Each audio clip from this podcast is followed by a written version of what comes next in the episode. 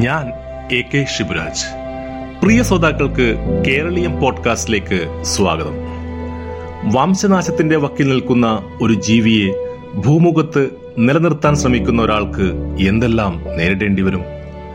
മഹത്തായ ഈ പ്രവൃത്തിയുടെ പേരിൽ അവർ പിന്നീട് ആദരിക്കപ്പെട്ടെങ്കിലും ആദ്യകാലത്ത് പല കോണുകളിൽ നിന്നും അവർ അധിക്ഷേപിക്കപ്പെട്ടു.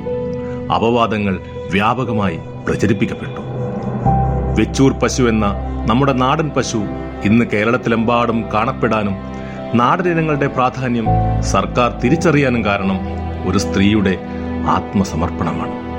അതെ കേരള സർവകലാശാലയിലെ അധ്യാപികയായിരുന്ന കാലത്ത് വെച്ചൂർ പശു സംരക്ഷണം എന്ന ദൗത്യമേറ്റെടുക്കുകയും ഇന്നും അത് തുടരുകയും ചെയ്യുന്ന ശോശാമ്മ ഐപ്പാണ് ഇന്ന് കേരളീയം പോഡ്കാസ്റ്റിലെ അതിഥി. രാജ്യം പത്മശ്രീ നൽകി ഈ വർഷം അവരെ ആദരിക്കുകയുണ്ടായി. വെച്ചൂർ പശുവിനെ സംരക്ഷിക്കാൻ വേണ്ടി നടത്തിയ സാഹസിക യാത്രയെക്കുറിച്ച്. ഇംഗ്ലണ്ടിലെ റോസ്ലിൻ ഇൻസ്റ്റിറ്റ്യൂട്ടിന് വെച്ചൂർ പശുവിന്റെ ജീൻ പാറ്റന്റ് നൽകിയെന്ന ആരോപണത്തെക്കുറിച്ച്. സർവകലാശാലയിലെ ഫാമിൽ വെച്ച് വെച്ചൂർ പശുക്കൾ കൂട്ടമായി കൊല ചെയ്യപ്പെട്ടതിനെക്കുറിച്ച്. ശാസ്ത്ര സമൂഹത്തിന്റെ ഭാഗത്ത് നിന്നുണ്ടായ എതിർപ്പുകളെക്കുറിച്ച് ശോശമായിപ്പ് സംസാരിക്കുന്നു. എല്ലാ വെല്ലുവിളികളെയും ആത്മവിശ്വാസത്തോടെ അതിജീവിച്ച് ജൈവ വൈവിധ്യ സംരക്ഷണത്തിനായി അവർ നടത്തിയ ആ പോരാട്ടത്തിന്റെ ചരിത്രം ഈ സംഭാഷണത്തിന്റെ ആദ്യ ഭാഗത്ത് കേൾക്കാം. ശോശമ്മ ടീച്ചർ കേരളീയം പോഡ്കാസ്റ്റിലേക്ക് സ്വാഗതം. വളരെ നന്ദി. നിങ്ങളുടെ ഈ പരിപാടിയിൽ പങ്കെടുക്കാൻ സാധിക്കുന്നതിൽ എനിക്ക് ഏറെ സന്തോഷമുണ്ട്. നമുക്ക് ആദ്യം ടീച്ചറുടെ ഒരു അനുഭവത്തിൽ തന്നെ തുടങ്ങാമെന്ന് വിചാരിക്കുന്നു. ഈ കേരള സർവകലാശാലയിൽ നടന്ന ഗവേഷണങ്ങളുടെ ഫലമായിട്ടാണല്ലോ വെച്ചൂർ പശുവിനെ ഇന്ത്യയിലെ മുപ്പതാമത്തെ കാലി ജനുസായി ഇന്ത്യൻ കാർഷിക ഗവേഷണ കൗൺസിൽ അംഗീകരിക്കുന്നത്. പിന്നീട് ഈ മാതൃക തുടർന്ന് മറ്റ് സംസ്ഥാനങ്ങളിലും നാടൻ കാലി ഗവേഷണ പരിപാടികളും സംരക്ഷണ പദ്ധതികളും ആരംഭിച്ചു. വെച്ചൂര് തൊട്ടു പിന്നാലെയാണ് മലനാട് ഗിഡ പുങ്കന്നൂർ തുടങ്ങി പതിനാല് ജനുസുകൾ കൂടി ഇന്ത്യയിലെ കാലി ജനുസുകളുടെ കലണ്ടറിൽ ഇടം പിടിക്കുന്നത്. ഇന്ത്യയിലെ തന്നെ കാലി ജനിതക സമ്പത്തിന്റെ കാര്യത്തിൽ നിർണായകമായ വഴിത്തിരിവിലെത്തിച്ച വെച്ചൂർ പശു സംരക്ഷണം എന്ന കാര്യം ഏറ്റെടുത്ത് നടപ്പിലാക്കാനുള്ള മുഖ്യ പ്രേരണ എന്തായിരുന്നു? തുടങ്ങാനുള്ള മുഖ്യമായിട്ടുള്ള ഒരു കാരണമെന്ന് പറഞ്ഞാൽ നമ്മളെപ്പോഴും ജൈവ വൈദ്യ വൈവിധ്യ സംരക്ഷണം നമ്മുടെ എല്ലാവരുടെ ഒരു ചുമതലയാണ്. അതായത് ഈ ഭൂമിയിൽ അനേക തരത്തിലുള്ള ജന്തുക്കളുണ്ട് സസ്യങ്ങളുണ്ട് ഇതെല്ലാം ഉണ്ട്. അപ്പോൾ ഏത് കാരണം കൊണ്ടായാലും ഇവയൊക്കെ ഈ ഭൂമിക്ക് ആവശ്യമായിട്ടുള്ള കാര്യങ്ങളാണ്. അപ്പോൾ അവ നശിക്കാനായിട്ട് ഇടയാകരുത്.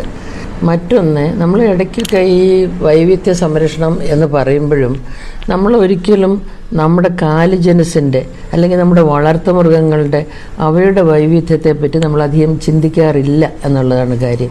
ഇപ്പം യൂറോപ്പിലോ മറ്റു രാജ്യങ്ങളിലോ ഒക്കെ പോയാൽ പാൽ എന്നുള്ളത് അല്ലെങ്കിൽ വെണ്ണ അങ്ങനെ ഉള്ള കാര്യങ്ങൾ മാത്രം ലക്ഷ്യമാക്കി ഇതിന്റെ തെരഞ്ഞെടുപ്പുകൾ സെലക്ഷൻസ് നടത്തുകയും അതിനെ തന്നെ പ്രൊമോട്ട് ചെയ്യുകയും ചെയ്യുന്ന ചെയ്യുന്നത് കൊണ്ട് പണ്ടുണ്ടായിരുന്ന ഇനങ്ങളൊക്കെ അവിടെ ഇല്ലാതായി. ഇപ്പോൾ അവിടെ പ്രധാനമായിട്ടുള്ളത് പ്രധാനമായിട്ട് ചില ബ്രീഡുകൾ ഒരു അഞ്ചാറ് ജനുസുകൾ മാത്രമേ ഉള്ളൂ അവിടെയൊക്കെ. പിന്നെ വല്ല ഹെറിറ്റേജ് ഫാംസ് എന്നൊക്കെ പറഞ്ഞ് എവിടെയെങ്കിലും ഉണ്ടെങ്കിൽ ഉള്ളിടത്ത് മാത്രം ഇതൊക്കെ ഉള്ളൂ.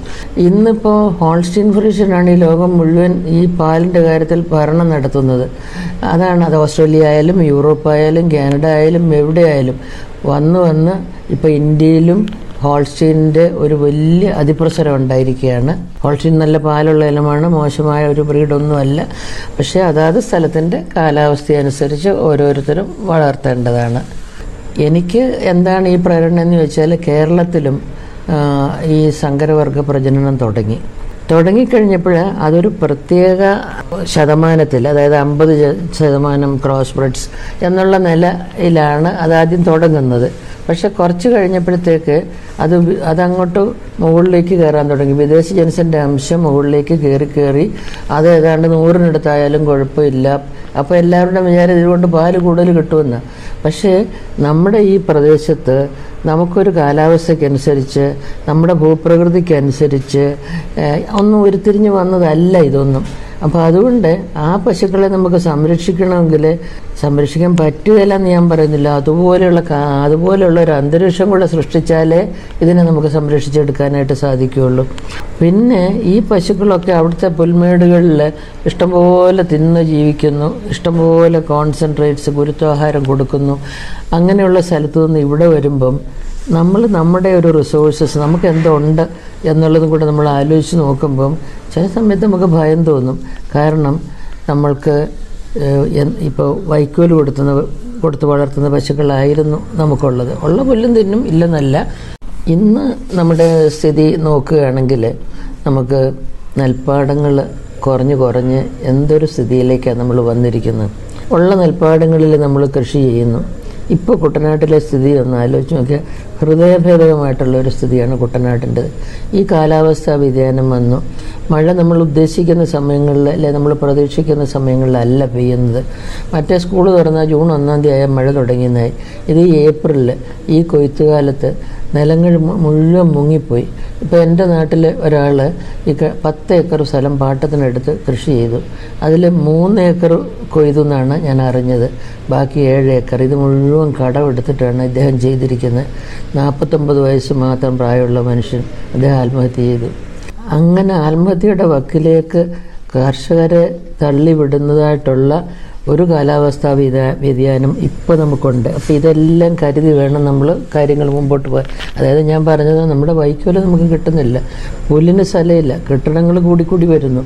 ഇങ്ങനെയുള്ള ഒരു സമയത്ത് നമുക്ക് ഈ പശു കാലി വളർത്തലിന് പ്രതികൂലമായിട്ടുള്ള ഒരു അന്തരീക്ഷമാണ് നമുക്ക് ഉണ്ടാകുന്നത് അപ്പോൾ നമുക്ക് മുഴുവനും ഹോൾസ്റ്റീനായിട്ടോ ഒക്കെ എടുക്കുക എന്ന് പറഞ്ഞാൽ അതൊന്നും നമുക്ക് അങ്ങോട്ട് നമുക്ക് അത്ര ശരിയായി വരുന്ന കാര്യങ്ങളല്ല. ഇങ്ങനെ ഒരു സർക്കാരിന്റെ ഭാഗമായി നിൽക്കുമ്പോൾ തന്നെ കാര്യം അന്ന് സർക്കാരിന്റെ ഒരു പോളിസി പ്രകാരം വിദേശ ഇനം സങ്കര ഇനം പശുക്കളെയാണല്ലോ സർക്കാർ പ്രോത്സാഹിപ്പിക്കുന്നത്. അപ്പം ഇങ്ങനെ ഒരു നാടൻ പശു സംരക്ഷണ പദ്ധതി സർക്കാരിന്റെ ഭാഗത്ത് നിന്നുകൊണ്ട് ചെയ്യുക എന്ന് പറയുന്നത് അത്ര എളുപ്പമുള്ള കാര്യമല്ല. അപ്പം തുടക്കത്തിൽ തന്നെ അങ്ങനെ ഒരു ധാരണ മനസ്സിലുണ്ടായിരുന്നു. അല്ലെങ്കിൽ ഇതിനൊക്കെ നേരിടാൻ തയ്യാറായിട്ട് തന്നെയായിരുന്നു ഈ രംഗത്തേക്ക് ഇറങ്ങി പുറപ്പെട്ടത്. നമ്മൾ ഓരോ കാര്യങ്ങൾ നമ്മൾ ഇവിടെ യൂണിവേഴ്സിറ്റിയിലാണെങ്കിൽ നമ്മൾ റിസർച്ച് ചെയ്യുന്നു. നമുക്കവിടെ ടീച്ചിങ് ഉണ്ട് റിസർച്ച് ഉണ്ട് എക്സ്റ്റൻഷൻ വർക്ക് ഉണ്ട്. ഇത് മൂന്നും നമ്മൾ ചെയ്യേണ്ട കാര്യങ്ങളാണ്. സർക്കാർ പോളിസി രൂപീകരിക്കുന്നത് എങ്ങനെയാണ്? ഗവേഷണത്തിന്റെ അടിസ്ഥാനത്തിലായിരിക്കണം. അതായത് ഗവേഷകർ ചെയ്യുന്നതിന്റെ അടിസ്ഥാനത്തിൽ പോളിസി എന്ന് പറയുന്ന ഇരുമ്പലക്കൊന്നും അല്ലല്ലോ അത് മാറ്റാവുന്ന കാര്യങ്ങളല്ലേ. അപ്പോൾ അതുകൊണ്ട് നമ്മൾ ചെയ്ത് നമ്മളൊരു നല്ല റിസൾട്ട് കാണിക്കുകയാണെങ്കിൽ സർക്കാർ പോളിസി തന്നെ മാറും തനിയെ മാറും എന്നുള്ള ഒരു ഒരു ഒരു ഉറപ്പ് എനിക്കുണ്ടായിരുന്നു. ഞാൻ ആനിമൽ ഹസ്ബൻഡറി ഡിപ്പാർട്ട്മെന്റിൽ ഒരു പതിനാല് വർഷം ഞാൻ വർക്ക് ചെയ്തതാണ്. വർക്ക് ചെയ്തിട്ടാണ് ഇങ്ങോട്ട് വരുന്നത്. ആ പതിനാല് വർഷത്തിൽ ഞാൻ ഹയർ സ്റ്റഡീസിന് പോയ സമയം കുറയ്ക്കണം. എന്നിരുന്നാലും ഹസ്ബൻഡറി ഡിപ്പാർട്ട്മെന്റ് ഞാൻ നല്ലോണം വർക്ക് ചെയ്ത് അവിടുത്തെ പോളിസികളെ പറ്റിയൊക്കെ എനിക്ക് നല്ല രൂപത്തോടു കൂടിയാണ് ഞാൻ ഇവിടെ വരുന്നത്. പക്ഷേ ഇവിടെ വരുമ്പോൾ ഒരു വ്യത്യാസം എന്ന് പറഞ്ഞാൽ റിസർച്ച് ചെയ്യാനായിട്ടുള്ള ഒരു സ്വാതന്ത്ര്യമുണ്ട്. ആ ഒരു ക്ലോസ് ഒരു ക്ലോസ് ഉണ്ട് അവിടെ. ആ ക്ലോസിന്റെ അടിസ്ഥാനത്തിലാണ് നമ്മൾ ഇതിലേക്ക് ഇറങ്ങി തിരിച്ചത്. അപ്പോൾ ചില സമയത്തൊക്കെ ഗവൺമെന്റിൽ നിന്ന് എന്നോട് ഞാൻ ചെയ്ത മറ്റൊരു വർക്കുണ്ട്. അതായത് ക്രോസ്ബെഡ് ബെഡ് ഞാൻ വയർക്കാരൻ ഞാൻ വർക്ക് ചെയ്തത്. ക്രോസ്ബെഡ് കാറ്റലിലെ ഒരു ഒരു റിസർച്ചിന്റെ ഇത് വന്നപ്പം ഗവൺമെന്റിൽ നിന്ന് തന്നെ എന്റെ വർക്ക് എഴുതി. ഇത് ഗവൺമെന്റിന്റെ പോളിസി പ്രകാരം ഉള്ള വർക്കല്ല നിങ്ങൾ ചെയ്യുന്നത്. അതിനാൽ അത് നിർത്തിയിട്ട് പോളിസി പ്രകാരമുള്ള ഇത് ചെയ്യണമെന്ന് എഴുതി. അപ്പം ഞാൻ അതിന് മറുപടി എഴുതി. എന്റെ അഭിപ്രായത്തിൽ പോളിസികൾ റിസർച്ചിന്റെ അടിസ്ഥാനത്തിൽ രൂപീകരിക്കേണ്ടതാണ്. അല്ലാതെ ഗവൺമെന്റിന്റെ പോളിസി പ്രകാരം അല്ല റിസർച്ച് ചെയ്യേണ്ടത്. പോളിസി വ്യത്യസ്തപ്പെടുത്തേണ്ടതായിട്ടുള്ള ഒരു കാര്യമാണ് റിസർച്ച് എന്ന് ഞാൻ എഴുതി. അതിന്റെ ഇച്ചിരി ഒരു ഇഷ്ടക്കേടുകളൊക്കെ അവിടെ ഉണ്ടായി എന്നുള്ളത് ശരിയാണ്. പക്ഷെ നമ്മൾ പറയേണ്ടതായിട്ടുള്ള ഒരു കാര്യമില്ല. റിസർച്ച് എന്ന് പറയുന്നത് ഒരു സത്യമാണ്. അപ്പോൾ റിസർച്ചേഴ്സ് കുറേയൊക്കെ നട്ടലോടുകൂടി തന്നെ ഇരിക്കണം എന്നാണ് എന്റെ അഭിപ്രായം. നമുക്ക് പഴയ കാലത്തേക്ക് പോയാൽ ഇത് തുടക്കത്തിന്റെ ഇങ്ങനൊരു ഇങ്ങനെ ഒരു സംരക്ഷണം ആരംഭിക്കുന്ന സമയത്ത് ഈ വെച്ചൂർ പശു അതുപോലെ തന്നെ വെച്ചൂർ കാളയ്ക്കുമായിട്ട് ഒരുപാട് യാത്ര നടത്തുന്നുണ്ടായിരുന്നു. അപ്പൊ ഏറെ ദുഷ്കരമായൊരു യാത്രയായിരുന്നു. അത് അത് അതിന് അവസാനമാണ് ഉല്ലാലക്കാരൻ മനോഹരിൽ നിന്ന് ഒരു വെച്ചൂർ പശുവിനെ അത് ഒരുപാട് നിർ- നിർ- നിർബന്ധിച്ച് അയാളുടെ നിന്ന് പശുവിനെ ഈ സർവകലാശാല എത്തിക്കുന്നത്. അപ്പൊ ആ യാത്ര ഇന്ന് ഓർമ്മിക്കുമ്പോൾ എന്ത് തോന്നുന്നു? ശരിക്കും പറഞ്ഞാൽ അതൊരു എന്നോട് ചോദിച്ചാൽ ഒരു ദുഷ്കരമായിട്ടുള്ള ഒരു യാത്രയായിട്ടുള്ള അല്ല തോന്നിയത്. അത് വളരെ ആസ്വദിച്ചൊരു യാത്രയായിരുന്നു എന്ന് തന്നെയാണ് പറയേണ്ടത്. കാര്യം ഞാൻ ഒറ്റയ്ക്കല്ലല്ലോ പോകുന്നത്. എന്റെ കൂടെ ഈ സ്റ്റുഡൻസ് ഉണ്ട്. ഈ സ്റ്റുഡൻസിന്റെ ഒക്കെ കൂടെ പോകുക എന്ന് പറയുന്നത് നമ്മൾ അവരിൽ ഒരാളായിട്ട് പ്രായം അങ്ങ് കുറയണം. നമ്മ- നമ്മുടെ പ്രായം നമ്മൾ ആലോചിക്കരുത് അങ്ങനെ വരുമ്പോൾ നമ്മൾ നമ്മുടെ കുഞ്ഞുങ്ങളോട് പെരുമാറുമ്പോൾ എങ്ങനെയാണ് നമ്മൾ ചെയ്യുന്നത് നമ്മളപ്പം വലിയ ഇന്നടത്തെ ഉദ്യോഗസ്ഥനാണെന്ന് വിചാരിച്ചല്ലല്ലോ ഇതെന്റെ കുഞ്ഞ. എന്നുള്ള രീതിയിൽ നമ്മൾ ആ കുഞ്ഞുങ്ങളോട് ഇടപെടുന്നത് പോലെ തന്നെ വേണം നമ്മുടെ സ്റ്റുഡൻസിനോടും. അപ്പം നമുക്കും അങ്ങ് പ്രായം കുറയുക.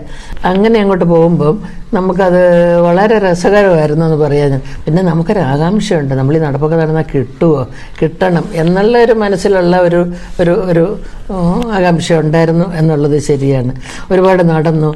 പക്ഷെ അന്നൊന്നും അത്ര പ്രായമില്ലല്ലോ. കൊല്ലം മുപ്പത്തിമൂന്ന് വർഷം മുമ്പല്ലേ നടക്കുന്നത്. അന്നിപ്പോൾ ഇന്ന് നടക്കാൻ പറഞ്ഞാൽ പറ്റുകയില്ല. പക്ഷെ അന്ന് നമുക്ക് നടക്കാം. അതും പ്രത്യേകിച്ച് ഞാൻ ഈ കുട്ടനാട്ടിലൊക്കെ ജനിച്ചു വളർന്നത് കൊണ്ട് ഞങ്ങൾ സ്കൂളിലും ഒക്കെ നടന്നു പോയി. അല്ല വണ്ടിയിലൊന്നും അല്ല ഞങ്ങൾ പോയിരുന്ന്. സ്കൂളിലൊക്കെ നടന്നു പോകും. പാടത്തിന്റെ വരമ്പത്തൂടൊക്കെ പോകും. ഈ മടയുണ്ടല്ലോ ഇതിന്റെ ഇടയല്ലേ? മടയെന്ന് പറയുന്നത് വെള്ളം ഒഴിപ്പോകാനുള്ളത് കാണും അവിടെ വരുമ്പോൾ ചാടി അപ്പുറത്തോട്ട് കിടക്കും.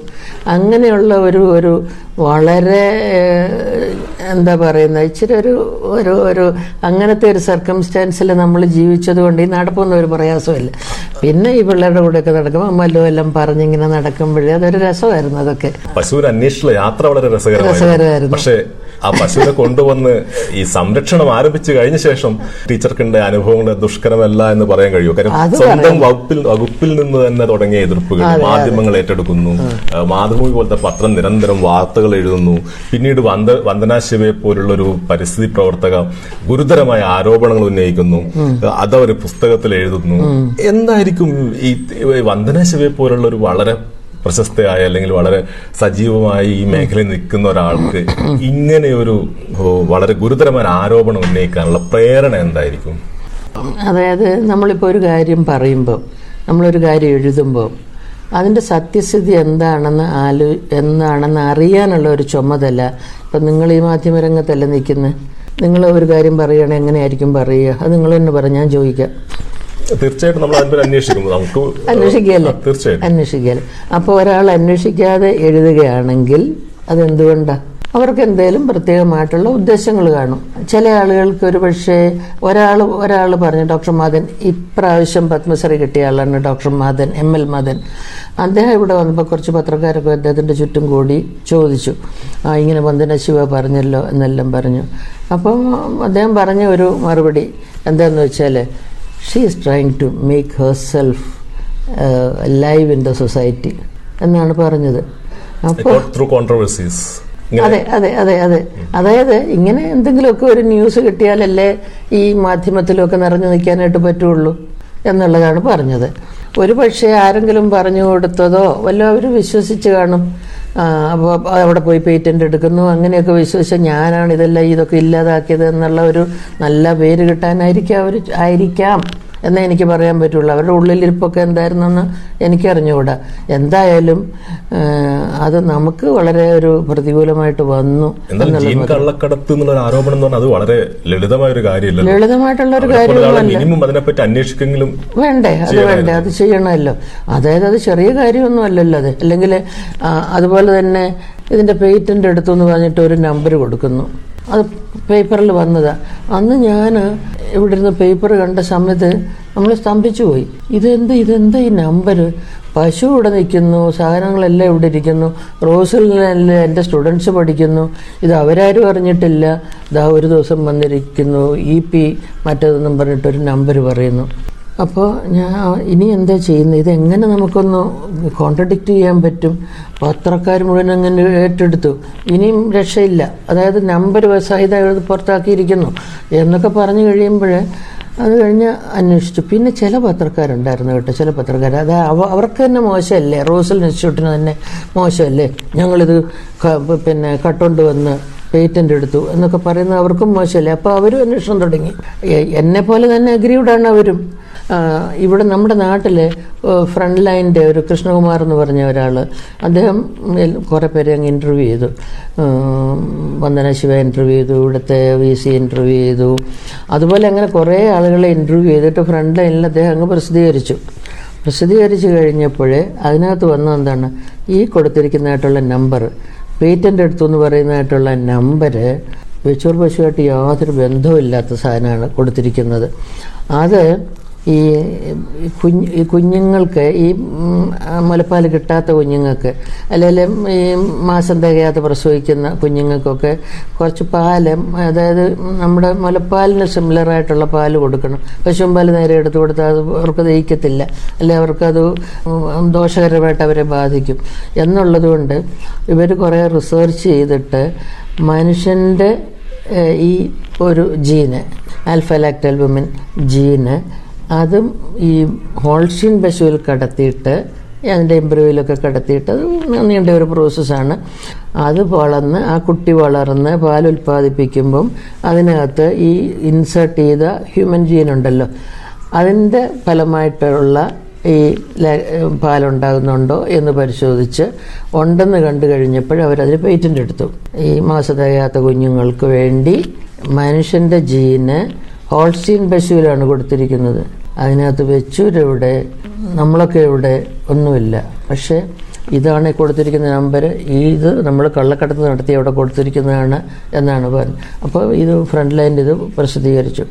പിന്നെ അതുപോലെ നേച്ചർ ബയോടെക്നോളജിയിലും നേച്ചറിലുമൊക്കെ ഇതിന്റെ സത്യാവസ്ഥകൾ വന്നു. കാരണം അവരെ സംബന്ധിച്ചിടത്തോളം ഒരു വലിയൊരു ഇൻസ്റ്റിറ്റ്യൂഷനെ വലിച്ച് മോശ വലിച്ചിട്ട് മോശമാക്കുകയാണ്. അപ്പോൾ അതവർക്കും പറ്റിയില്ല. അന്നേരം ഒരു അൺനെസറി ആയിട്ട് they are dragging Roslin into controversy എന്നൊക്കെ പറഞ്ഞിട്ട് ഈ നേച്ചറിലും ഒക്കെ വന്നു. അപ്പോൾ ഇവിടെയാണെങ്കിലും സത്യാവസ്ഥകളൊക്കെ നമ്മൾ ഈ പറഞ്ഞതൊക്കെ കൊടുത്തെങ്കിലും നമ്മളൊരു മീഡിയ പേഴ്സൺ അല്ല. അല്ലാത്തത് കൊണ്ട് ഈ പറയുന്ന പോലെ ഇവർ നമ്മളോട് വന്ന് ചോദിച്ചാലല്ലേ നമുക്ക് പറയാൻ പറ്റുള്ളൂ. അപ്പോൾ അധികം പേര് അങ്ങനെ വന്ന് ചോദിക്കുന്നുമില്ല. എന്നാൽ ചില പത്രങ്ങൾ വളരെ കാര്യമായിട്ട് ഇടുന്നുണ്ടായിരുന്നു ഏതായാലും അങ്ങനെ വന്ദനാശിപായുടെ ഒരു ഒരു ഇത് അവസാനിച്ചു എന്ന് നമുക്ക് പറയാമല്ല? എന്നാലും ഒന്ന് അടങ്ങി എന്ന് പറയാം നമുക്ക്. പിന്നെ ഒരു വിദേശ യൂണിവേഴ്സിറ്റിക്ക് വെച്ചൂർ പശുവിന്റെ ജീൻ നൽകി എന്നുള്ള ആ ആരോപണം എപ്പോഴെങ്കിലും പിന്നീട് എപ്പോഴെങ്കിലും വന്ദനശവ തിരുത്താൻ തയ്യാറായിരുന്നു? അങ്ങനെ ഒരിക്കലും ഇല്ല ഒരിക്കലും ഇല്ല. ഇന്ന് വരെ തിരുത്തിയിട്ടില്ല അവർ ഞാൻ അവരുടെ പേർക്ക് ഒരു ലെറ്റർ എഴുതി. ഞാൻ ചോദിച്ചു നിങ്ങൾക്ക് എവിടുന്നാണ് ഇൻഫർമേഷൻ കിട്ടിയത്? ഇപ്പോഴല്ല ആദ്യ സമയത്ത്.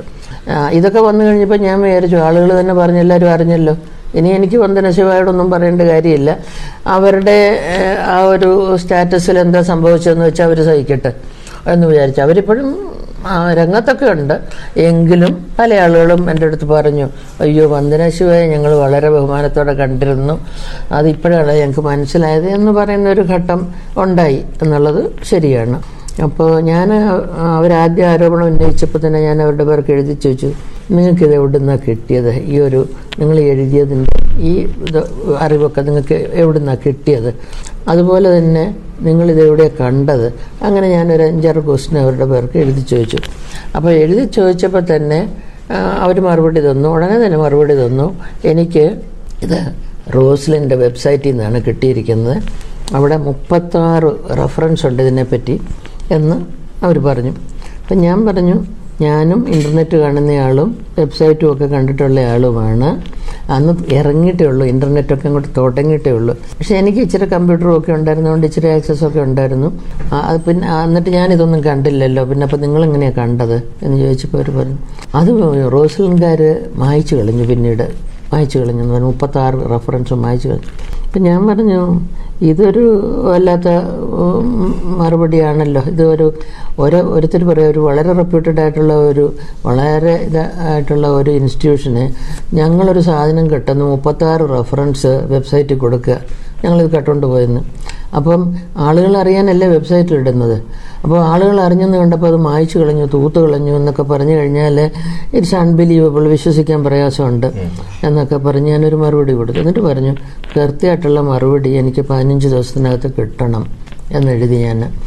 അപ്പോൾ അത് ബി എസ് സി കണ്ടു എന്റെ ലെറ്റർ. കണ്ടപ്പം അതിപ്പോൾ അതിനവർ മറുപടി ഇങ്ങോട്ട് അയച്ചത്. അത്ര ഒരു ഒരു റെലവന്റ് ആയിട്ടുള്ള മറുപടിയല്ല. എന്നിട്ട് നിങ്ങൾ ഈ പത്ത് വർഷത്തിനകത്ത് എവിടെല്ലാം പോയി ഏതെല്ലാം വിദേശ രാജ്യങ്ങൾ സന്ദർശിച്ചു ഏതെല്ലാം ഇൻസ്റ്റിറ്റ്യൂട്ട് സന്ദർശിച്ചു എന്നുള്ളതൊക്കെ ഒന്ന് പബ്ലിക്കാക്കണം എന്നൊക്കെ പറഞ്ഞിട്ടാണ് ഇവർ തരുന്നത് അത് കഴിഞ്ഞിട്ട് അതിന്റെ ഒരു copy to V R Krishna Iyer പിന്നെ ടു മനോരമ അവരൊക്കെ അതിനകത്ത് എന്തെങ്കിലുമൊക്കെ കാര്യങ്ങൾ ചെയ്യണം എന്നുള്ള ഇതിൽ കൊടുത്തു. കൃഷ്ണയ്യർ ഒന്നും അനങ്ങാൻ പോയില്ല അവർക്ക് കാര്യം മനസ്സിലായിട്ടുണ്ട്. മനോരമ പത്രക്കാർക്ക് കാര്യം അറിയാം അവരും ഉം, വല്ലതും അവർക്ക് അവർ സത്യം അന്വേഷിച്ച് ഫേവറബിളായിട്ടല്ലാതെ അവർ ചെയ്യുകയില്ല എന്നുള്ളതും അറിയാം. അപ്പോൾ ആ ഒരു കാലങ്ങളൊക്കെ അങ്ങനെ വളരെ ദുഷ്കരമായിരുന്നു വളരെ വളരെ ദുഷ്കരമായിരുന്നു. എനിക്ക് എന്റെ ജോലി ചെയ്യാൻ സമയമില്ല കാര്യം ഇതിന് മറുപടി എഴുതുക. ലോക്സഭ വരെയാണ് ചോദ്യം ചോദിക്കുന്നത്. ഇവിടെ അസംബ്ലി ചോദിക്കും. അപ്പോൾ ഇതിനെല്ലാം ഞാനല്ലേ മറുപടി എഴുതേണ്ടത്?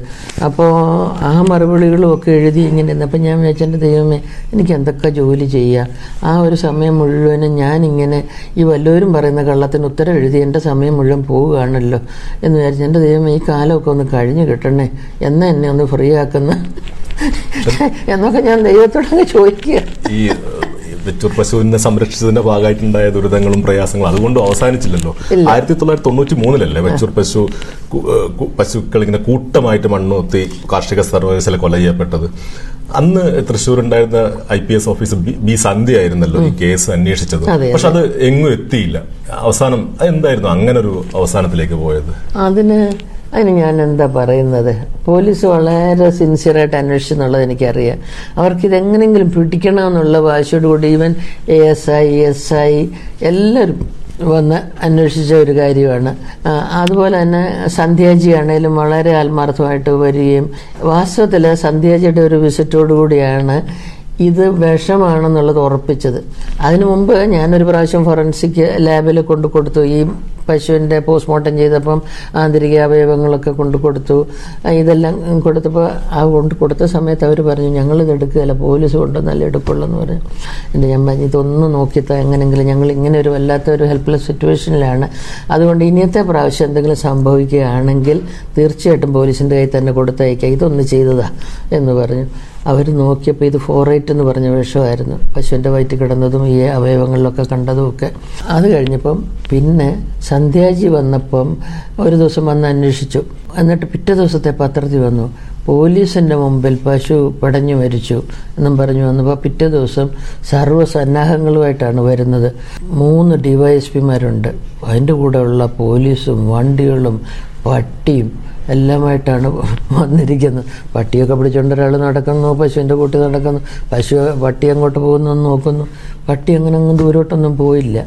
അപ്പോഴത്തേക്ക് നമ്മുടെ കോളേജിലുള്ള എല്ലാവർക്കും ഭയങ്കര ഇതൊരു കോളേജ് ക്യാമ്പസ് യൂണിവേഴ്സിറ്റി ക്യാമ്പസ് ഈ പറഞ്ഞ പോലെ ദേവാലയം പോലെയുള്ള ക്യാമ്പസിലുള്ള പോലീസും പട്ടാളവും എല്ലാം കയറി ഇതെല്ലാം പിന്നെ അവർ തീർച്ചയായിട്ടും പറഞ്ഞിട്ടുണ്ടാകും ഇതെല്ലാം ഒറ്റ ആൾ കാരണമാണ്.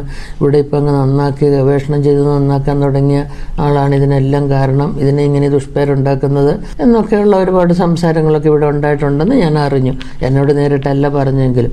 അപ്പോഴൊക്കെ നമുക്ക് വളരെ വിഷമമുള്ള അപ്പോൾ എന്റെ കൂടെ ഈ നേരത്തെ ഇതിന്റെ കാര്യത്തിനെല്ലാം കൂടെ ഉണ്ടായിരുന്ന അനിൽ സക്കറായും മറ്റു കുറേ സ്റ്റുഡൻസും ഉണ്ടായിരുന്നത്. അതിനകത്ത് ജയൻ ജയൻ ഇങ്ങനെ ജയൻ ജോസഫ് അങ്ങനെ പല ആളുകളുണ്ടായിരുന്നു ഇപ്പോൾ യൂണിവേഴ്സിറ്റിയിൽ ഒരു ബിജു ഉണ്ട് ഇവിടെ ഇവിടെ അസോസിയേറ്റ് പ്രൊഫസറാണ് അദ്ദേഹവും ഒക്കെ ഉണ്ടായിരുന്നു ആ കൂട്ടത്തിൽ. ഈ രണ്ടാമത്തെ ഈ പ്രശ്നങ്ങളെല്ലാം വന്നപ്പോഴത്തേക്ക് കൂടുതലും എന്റെ കൂടെ ഉണ്ടായിരുന്ന തിരുപ്പതി വെങ്കടാചലപതി എന്ന് പറഞ്ഞിട്ട് ഒരാളാണ്. അദ്ദേഹം ഇവിടെ റിസർച്ച് ഫെലോ ആയിട്ടാണ് വന്നത്. വളരെ സമർത്ഥനായിരുന്നു. കാരണം പുള്ളിയുടെ വീട്ടിൽ ഒരുപാട് പശുക്കളെയും എരുമകളെയും ഒക്കെ വളർത്തിയുള്ള പരിചയവും അതിൽ നിന്ന് ആദായം എടുത്തുള്ള ഒരു ജീവിതവും അങ്ങനത്തെ ഒരു കാർഷിക ഭവനത്തിൽ നിന്നാണ് വന്നത്. ആ പുള്ളിക്ക് നല്ല കണ്ണ എല്ലാം കാണാനും അറിയാനും എടുക്കാനായിരുന്ന ആൾ. അപ്പോൾ ഈ തിരുപ്പതി വെങ്കടാചലപതി ഉണ്ട് ഈ കൂട്ടത്തിൽ പോലീസ് വന്നപ്പോൾ തിരുപ്പതിയെ ക്വസ്റ്റ്യൻ ചെയ്യുന്നു. അത് തിരുപ്പതിക്കാണെങ്കിൽ വളരെ ചെറിയ പ്രായം. അപ്പോൾ എനിക്ക് അവരോട് ചെയ്യേണ്ടെന്ന് പറയാൻ പറ്റുകയില്ല ചെയ്യാൻ പറയാൻ പറ്റുകയില്ല. ഞാനങ്ങനെ ശരിക്കും പറഞ്ഞ ഒരു അമ്മയുടെ മനസ്സെങ്ങനെ പടയ്ക്കുന്നത്? അതുപോലെ ഞാൻ അങ്ങ് വിഷമിച്ചതിന്റെ ദൈവമേ ഒന്നും മോശമായിട്ടൊന്ന് തിരുപ്പതിയോട്ട് തിരുപ്പതിയോട് ചോദിക്കുകയോ അതിനെ സങ്കടപ്പെടുത്തുകയോ ഒന്നും ചെയ്യല്ലേ എന്നൊക്കെ മനസ്സിലിങ്ങനെ പ്രാർത്ഥിച്ചുകൊണ്ട് നിൽക്കുക ഞാൻ. ഏതായാലും തിരുപ്പതി പോയി വന്നു. അവർ വല്ലതൊക്കെ ചോദിച്ചു കാണുമായിരിക്കും. തിരുപ്പ വന്നപ്പോൾ ഒന്നും മിണ്ടിയില്ല. എന്തൊക്കെ ചോദിച്ചെന്ന് ഞാനും ചോദിച്ചില്ല. എനിക്ക് അതുപോലെ വിഷമമായിരുന്നു. അതുപോലെ ഒരുപാട് ഒരുപാട് ഒരുപാട് പ്രയാസങ്ങളുണ്ടായി. ഉണ്ടായി അന്ന് ഈ വെച്ചൂർ പശു കഴിച്ച പുല്ല് കൊണ്ടുവന്ന കാർഷിക സർവകലാശാലയിൽ അത് തന്നെ. അവർക്ക് അവരല്ല അത് ഞാനായിരുന്നു. അതല്ലേ അപ്പൊ എന്നെ ഈ വെച്ചൂരിന്റെ ഫാമൊക്കെ നന്നായിട്ട് പോകുന്നെന്ന് കണ്ടപ്പോഴേ മൈക്കിൾ സാറ് വന്നിട്ട് പറഞ്ഞു അന്ന് ഡോക്ടർ രാജനാണ് ഇവിടെ ഡീന്. അപ്പോൾ ഒരു ദിവസം ഡോക്ടർ രാജൻ വന്നിട്ട് പറഞ്ഞു "അപ്പം മറ്റേ ഫാമിന്റെ ചാർജ് ഞാൻ ഏറ്റെടുക്കണമെന്ന്. ഞാൻ പറഞ്ഞിട്ട് സാറേ എനിക്ക് പറ്റത്തില്ല. എനിക്ക് പ്രോജക്റ്റ് ടെസ്റ്റിംഗ് സ്കീമിൻ ക്രോസ് ബെഡ്സ് ഉണ്ട്. അതുണ്ട് ഇതുണ്ടെന്നൊക്കെ ഞാൻ പറഞ്ഞു. അതുകൊണ്ട് ഈ പത്ത് മുന്നൂറ് ലേബറേഴ്സിനെയൊക്കെ മാനേജ് ചെയ്യാൻ തന്നെ ഒരാൾ വേണം. എന്നെ കൊണ്ട് പറ്റുകയില്ല. എന്ന് പറഞ്ഞിട്ട് അപ്പോൾ പറഞ്ഞു അല്ല എല്ലാ സപ്പോർട്ടും ഞങ്ങൾ തന്നോളാം. അപ്പോൾ എനിക്ക് മനസ്സിലായി. ഇവർ തീരുമാനിച്ചിട്ടാണ് വന്നിരിക്കുന്നത് എനിക്കൊരു ഒരു ഓർഡർ എഴുതി തന്നെ ഞാൻ പോവില്ല നിവൃത്തിയുള്ളൂ എനിക്ക് അതുകൊണ്ട് ഇതുണ്ടെന്നൊന്നും പറഞ്ഞു നിൽക്കാൻ പറ്റുകയില്ല. അതൊരു ഒരു ഗുഡ് വില്ലിൽ ചെയ്താൽ ചെയ്തു. അപ്പോൾ പിന്നെ ഞാൻ അവിടെ പോയി ജോയിൻ ചെയ്തു. അപ്പോൾ ഈ സങ്കരവർഗ പശുക്കളുടെ ഫാമും ഈ ഫോർഡർ പ്ലേസ് മുഴുവനും എന്റെ കീഴില്ല. അത് മാത്രമല്ല ഹോൾ പ്ലേസ് നമ്മുടെ കീഴില്ല. എന്ന് വെച്ചാൽ ഈ വെറ്റിനറി കോളേജ് നിൽക്കുന്നതിന്റെ മുഴുവൻ നികുതി കൊടുക്കുന്നത് ഈ ഓഫീസറാണ് ഞാനാ കൊടുക്കുന്നത്. അപ്പോൾ അങ്ങനത്തെ ഒരു സ്ഥലത്തേക്കാണ് എന്നെ കൊണ്ടുവച്ചിരിക്കുന്നത്. അപ്പം ഞാനകത്ത് എന്റെ ദൈവമേ ഞാനാ പുല്ല് വളർത്തുന്നത് ഞാനാ പശുവിനെ വളർത്തുന്നത് ജോലിക്കാരെ കൊണ്ട് ജോലി ചെയ്യിക്കുന്നത് ഞാനാ. എന്നിട്ട് ആ പുല്ല് കൊണ്ടുവന്നിട്ടിട്ടാണല്ലോ ഈ വെച്ചൂർ പശുവിനെ കൊല്ലുന്നത്. എന്ത് എന്നല്ല ഉദ്ദേശിച്ചത് മുഴുവൻ പശുക്കളെയും ഇല്ലാതാക്കുക തന്നെയായിരിക്കണം അല്ലെ? അതെ. അതെനിക്ക് അറിഞ്ഞുകൂടാ ഞാൻ എന്താ പറയാ? മോറലി തകർക്കാൻ ആ അങ്ങനെ ഒക്കെ കാണുമായിരിക്കും. ഈ പറഞ്ഞ പോലെ മനുഷ്യന്റെ മനസ്സ് ദുഷ്ടമായി കഴിഞ്ഞാൽ അവരെന്തൊക്കെ ചെയ്യുമെന്ന് നമുക്ക് എങ്ങനെ പറയാൻ പറ്റുന്നത് നമ്മൾ ചുറ്റുപാടും എന്തെല്ലാം ദുഷ്ടതയാണ് നമ്മൾ കാണുന്നത് അല്ലേ? മനുഷ്യനെ കൊല്ലുന്നത് തന്നെ ഏതെല്ലാം തരത്തിലാണ് കൊല്ലുന്നത്? എന്ന് പറഞ്ഞതുപോലെ നമ്മുടെ ഹോൾ പോപ്പുലേഷന്റെ ഒരു റിഫ്ലക്ഷനാണ് എവിടെയും കാണുന്നത്. ഈ പ്രത്യേക സ്ഥലത്ത് കാണുന്നതും എല്ലാം അത് അപ്പോൾ അപ്പം ഇവരുടെ എല്ലാം മനസ്സിൽ കൂടെ ഒരു പക്ഷെ നമുക്ക് ചിന്തിക്കാൻ വയ്യാത്ത ദുഷ്ചിന്തകളായിരിക്കും പോയത്. ഒരുപക്ഷെ അത് ചെയ്ത ഒരാളെ അന്ന് പോലീസിന് കണ്ടെത്താൻ കഴിഞ്ഞിരുന്നെങ്കിൽ ഒരുപക്ഷെ ഈ ഉണ്ടാക്കിയ ദുഷ്പേരുകൾക്കും ടീച്ചർക്കുണ്ടായ മാനസിക പ്രയാസങ്ങൾക്കും ഒരു പരിധിവരെയെങ്കിലും ഒരു പരിഹാരമാവില്ലായിരുന്നു. ആ ആളെ മനസ്സിലാക്കാൻ വയ്യാത്ത പോലെ അതിസമർത്ഥനായിരിക്കും ആൾ. എനിക്കിപ്പോൾ ചില്ലറ സംശയങ്ങളൊക്കെ മനസ്സിൽ തോന്നിയിട്ടുണ്ട്. ആ സംശയം പറഞ്ഞാൽ അത് ആസ്ഥാനത്ത് ആ സംശയമെങ്കിൽ അയാളെ കൊണ്ടുപോയി ഉപദ്രവിക്കത്തില്ലേ? അതുകൊണ്ട് എനിക്ക് തോന്നിയ സംശയം പോലും ഞാൻ പറഞ്ഞില്ല. കാരണം ആദ്യമൊന്നും എനിക്കൊരു സംശയം ഇല്ലായിരുന്നു എന്നുള്ളതാണ് സത്യം. അത് കഴിഞ്ഞിട്ട് പിന്നെ പോലീസിന്റെ അന്വേഷണം വന്ന് എന്നോട് ചില ചില ഇത് പറഞ്ഞപ്പം എനിക്കപ്പോൾ ഒരു ചെറിയ സംശയമൊക്കെ തോന്നി. പക്ഷേ സംശയമല്ലേ? നമ്മൾ പറഞ്ഞിട്ട് ഒരു നിരപരാധിയെ അവർ എന്തെങ്കിലും തരത്തിൽ ഉപദ്രവിച്ചെന്ന് ചോദിച്ചു. ഒരു അടി വെച്ചു. എവിഡൻസ് ഇല്ലായിരുന്നു ഇല്ല എനിക്ക് എവിഡൻസ് ഇല്ല. അപ്പോൾ പിന്നെ ഞാൻ എന്താ പറയുക അപ്പോൾ ഈ പോലീസ് ഒരു എസ് ഐ എന്നോട് പറഞ്ഞു. ടീച്ചർ ടീച്ചർ ഇങ്ങനെ അവർ നല്ലതാ ഇവർ നല്ലതാ ഇങ്ങനെ പറഞ്ഞുകൊണ്ടിരിക്കല്ലേ ഞങ്ങൾ ഞങ്ങളുടെ ജോലി ചെയ്തോളാം. എന്ന് പറഞ്ഞു. അപ്പോൾ എനിക്കൊരു ചെറിയ ചമ്മൽ ചമ്മലുണ്ടായെങ്കിലും പിന്നെ ഞാനൊന്നും മിണ്ടിയില്ല. അതുകൊണ്ട് എന്തോ ഒരു ദുഷ്ടത ഉണ്ട്. അത് ഈ പശുർ പശു നാടൻ പശു ഇവിടെ വളരരുതെന്നുള്ളതായിരുന്നോ? അതോ ഇനിയും വളർത്തിയവർ അത്ര മുമ്പോട്ട് പോകണ്ടെന്ന് വിചാരിച്ചിട്ടാണ്? എന്താണെന്ന് എനിക്ക് പറയാൻ പറ്റത്തില്ല. എന്തുകൊണ്ടാണ്? പക്ഷേ നമ്മൾ ഇതൊക്കെ ആ ഒരു സമയത്ത് സഹിച്ചു. നമ്മൾ പറയത്തില്ല. ചിലപ്പം ചില കാലദോഷമൊന്നും പക്ഷെ എന്നാലും സ്വന്തം വകുപ്പിൽ നിന്ന് സഹപ്രവർത്തകരിൽ നിന്ന് സർക്കാരിൽ നിന്ന് മാധ്യമങ്ങളിൽ നിന്ന് അങ്ങനെ നിരന്തരം എതിർപ്പുകളും അതുപോലെ തന്നെ ആക്ഷേപങ്ങളും നേരിട്ടിട്ടും. ഈ തുടങ്ങി വെച്ച ലക്ഷ്യം അവസാനിക്കുന്നവരെ മുന്നോട്ട് പോകാൻ കിട്ടിയ ഒരു ശക്തി എന്തായിരുന്നു? എന്തായിരുന്നു അതിനൊരു എനിക്ക് ദൈവം തന്ന ശക്തി. അത്ര എനിക്ക് പറയാൻ പറ്റുള്ളൂ. പിന്നെ എനിക്ക് എന്റെ എന്റെ ഭർത്താവ് ഒരിക്കലും എന്നോട് ഈ തുടങ്ങിയ സമയത്തോ ഈ ബുദ്ധിമുട്ടുകൾ വന്ന സമയത്തോ അത് നമ്മൾ നിർത്ത്. എന്നൊരിക്കലും എന്നോട് പറഞ്ഞിട്ട് ഇതൊക്കെ വെളിയിൽ വരും. മുമ്പോട്ട് പോകണം. നമ്മൾ മുമ്പോട്ട് പോകണം. നമ്മൾ ചെയ്തത് എന്നുള്ള ആ ഒരു വലിയൊരു ഒരു പിന്തുണയായിരുന്നു എനിക്കുണ്ടായിരുന്നത്. അയ്യോ അത് എനിക്ക് പറഞ്ഞറിയിക്കാൻ പറ്റുകയില്ല. അതുപോലെയാണ് ഓരോ ദിവസങ്ങളും ഞങ്ങൾ ഞങ്ങളത് ഒരുമിച്ച് അത് ഫേസ് ചെയ്തതെന്ന് പറയാം. എന്റെ പ്രയാസം തീർച്ചയായിട്ടും അദ്ദേഹത്തിന്റെ പ്രയാസം തന്നെയായിരുന്നു. അപ്പോൾ അത് നമുക്കെപ്പോഴും നമ്മുടെ കൂടെ ഒരാളുണ്ട്. എന്താ പറയുന്ന ഒരു ഒരു ദൈവാശ്രയം ഉണ്ട്. എന്നുള്ളത് കൊണ്ടൊക്കെ മുമ്പോട്ട് പോയി. ഒരു പക്ഷേ കേൾക്കുന്ന ആളുകൾക്ക് ദൈവ വിശ്വാസമുള്ളവർ കാണാം ഇല്ലാത്തവർ കാണാം ഞാൻ അതിനെപ്പറ്റി ഗൗനിക്കുന്നില്ല. എനിക്ക് എന്റെ വിശ്വാസങ്ങൾ എന്റെ വഴികൾ അതാണ് ഞാൻ പറയുന്നത്. ശോശാമായിപ്പുമായുള്ള സംഭാഷണത്തിന്റെ ഒന്നാം ഭാഗം ഇവിടെ അവസാനിക്കുന്നു. നാടൻ പശുക്കളുടെ പ്രാധാന്യത്തെക്കുറിച്ച് സങ്കര ഇനം അത്യുൽപാദന ശേഷിയുള്ള പശുക്കളുടെ പരിമിതിയെക്കുറിച്ച് ധവള വിപ്ലവം നടപ്പാക്കിയപ്പോൾ സംഭവിച്ച ജൈവ വൈവിധ്യ നാശത്തെക്കുറിച്ച് എല്ലാം ശോശാമായി സംസാരിക്കുന്നത് ഈ പോഡ്കാസ്റ്റിന്റെ രണ്ടാം ഭാഗത്തിൽ കേൾക്കാം. എല്ലാ പ്രിയ ശ്രോതാക്കൾക്കും നന്ദി നമസ്കാരം.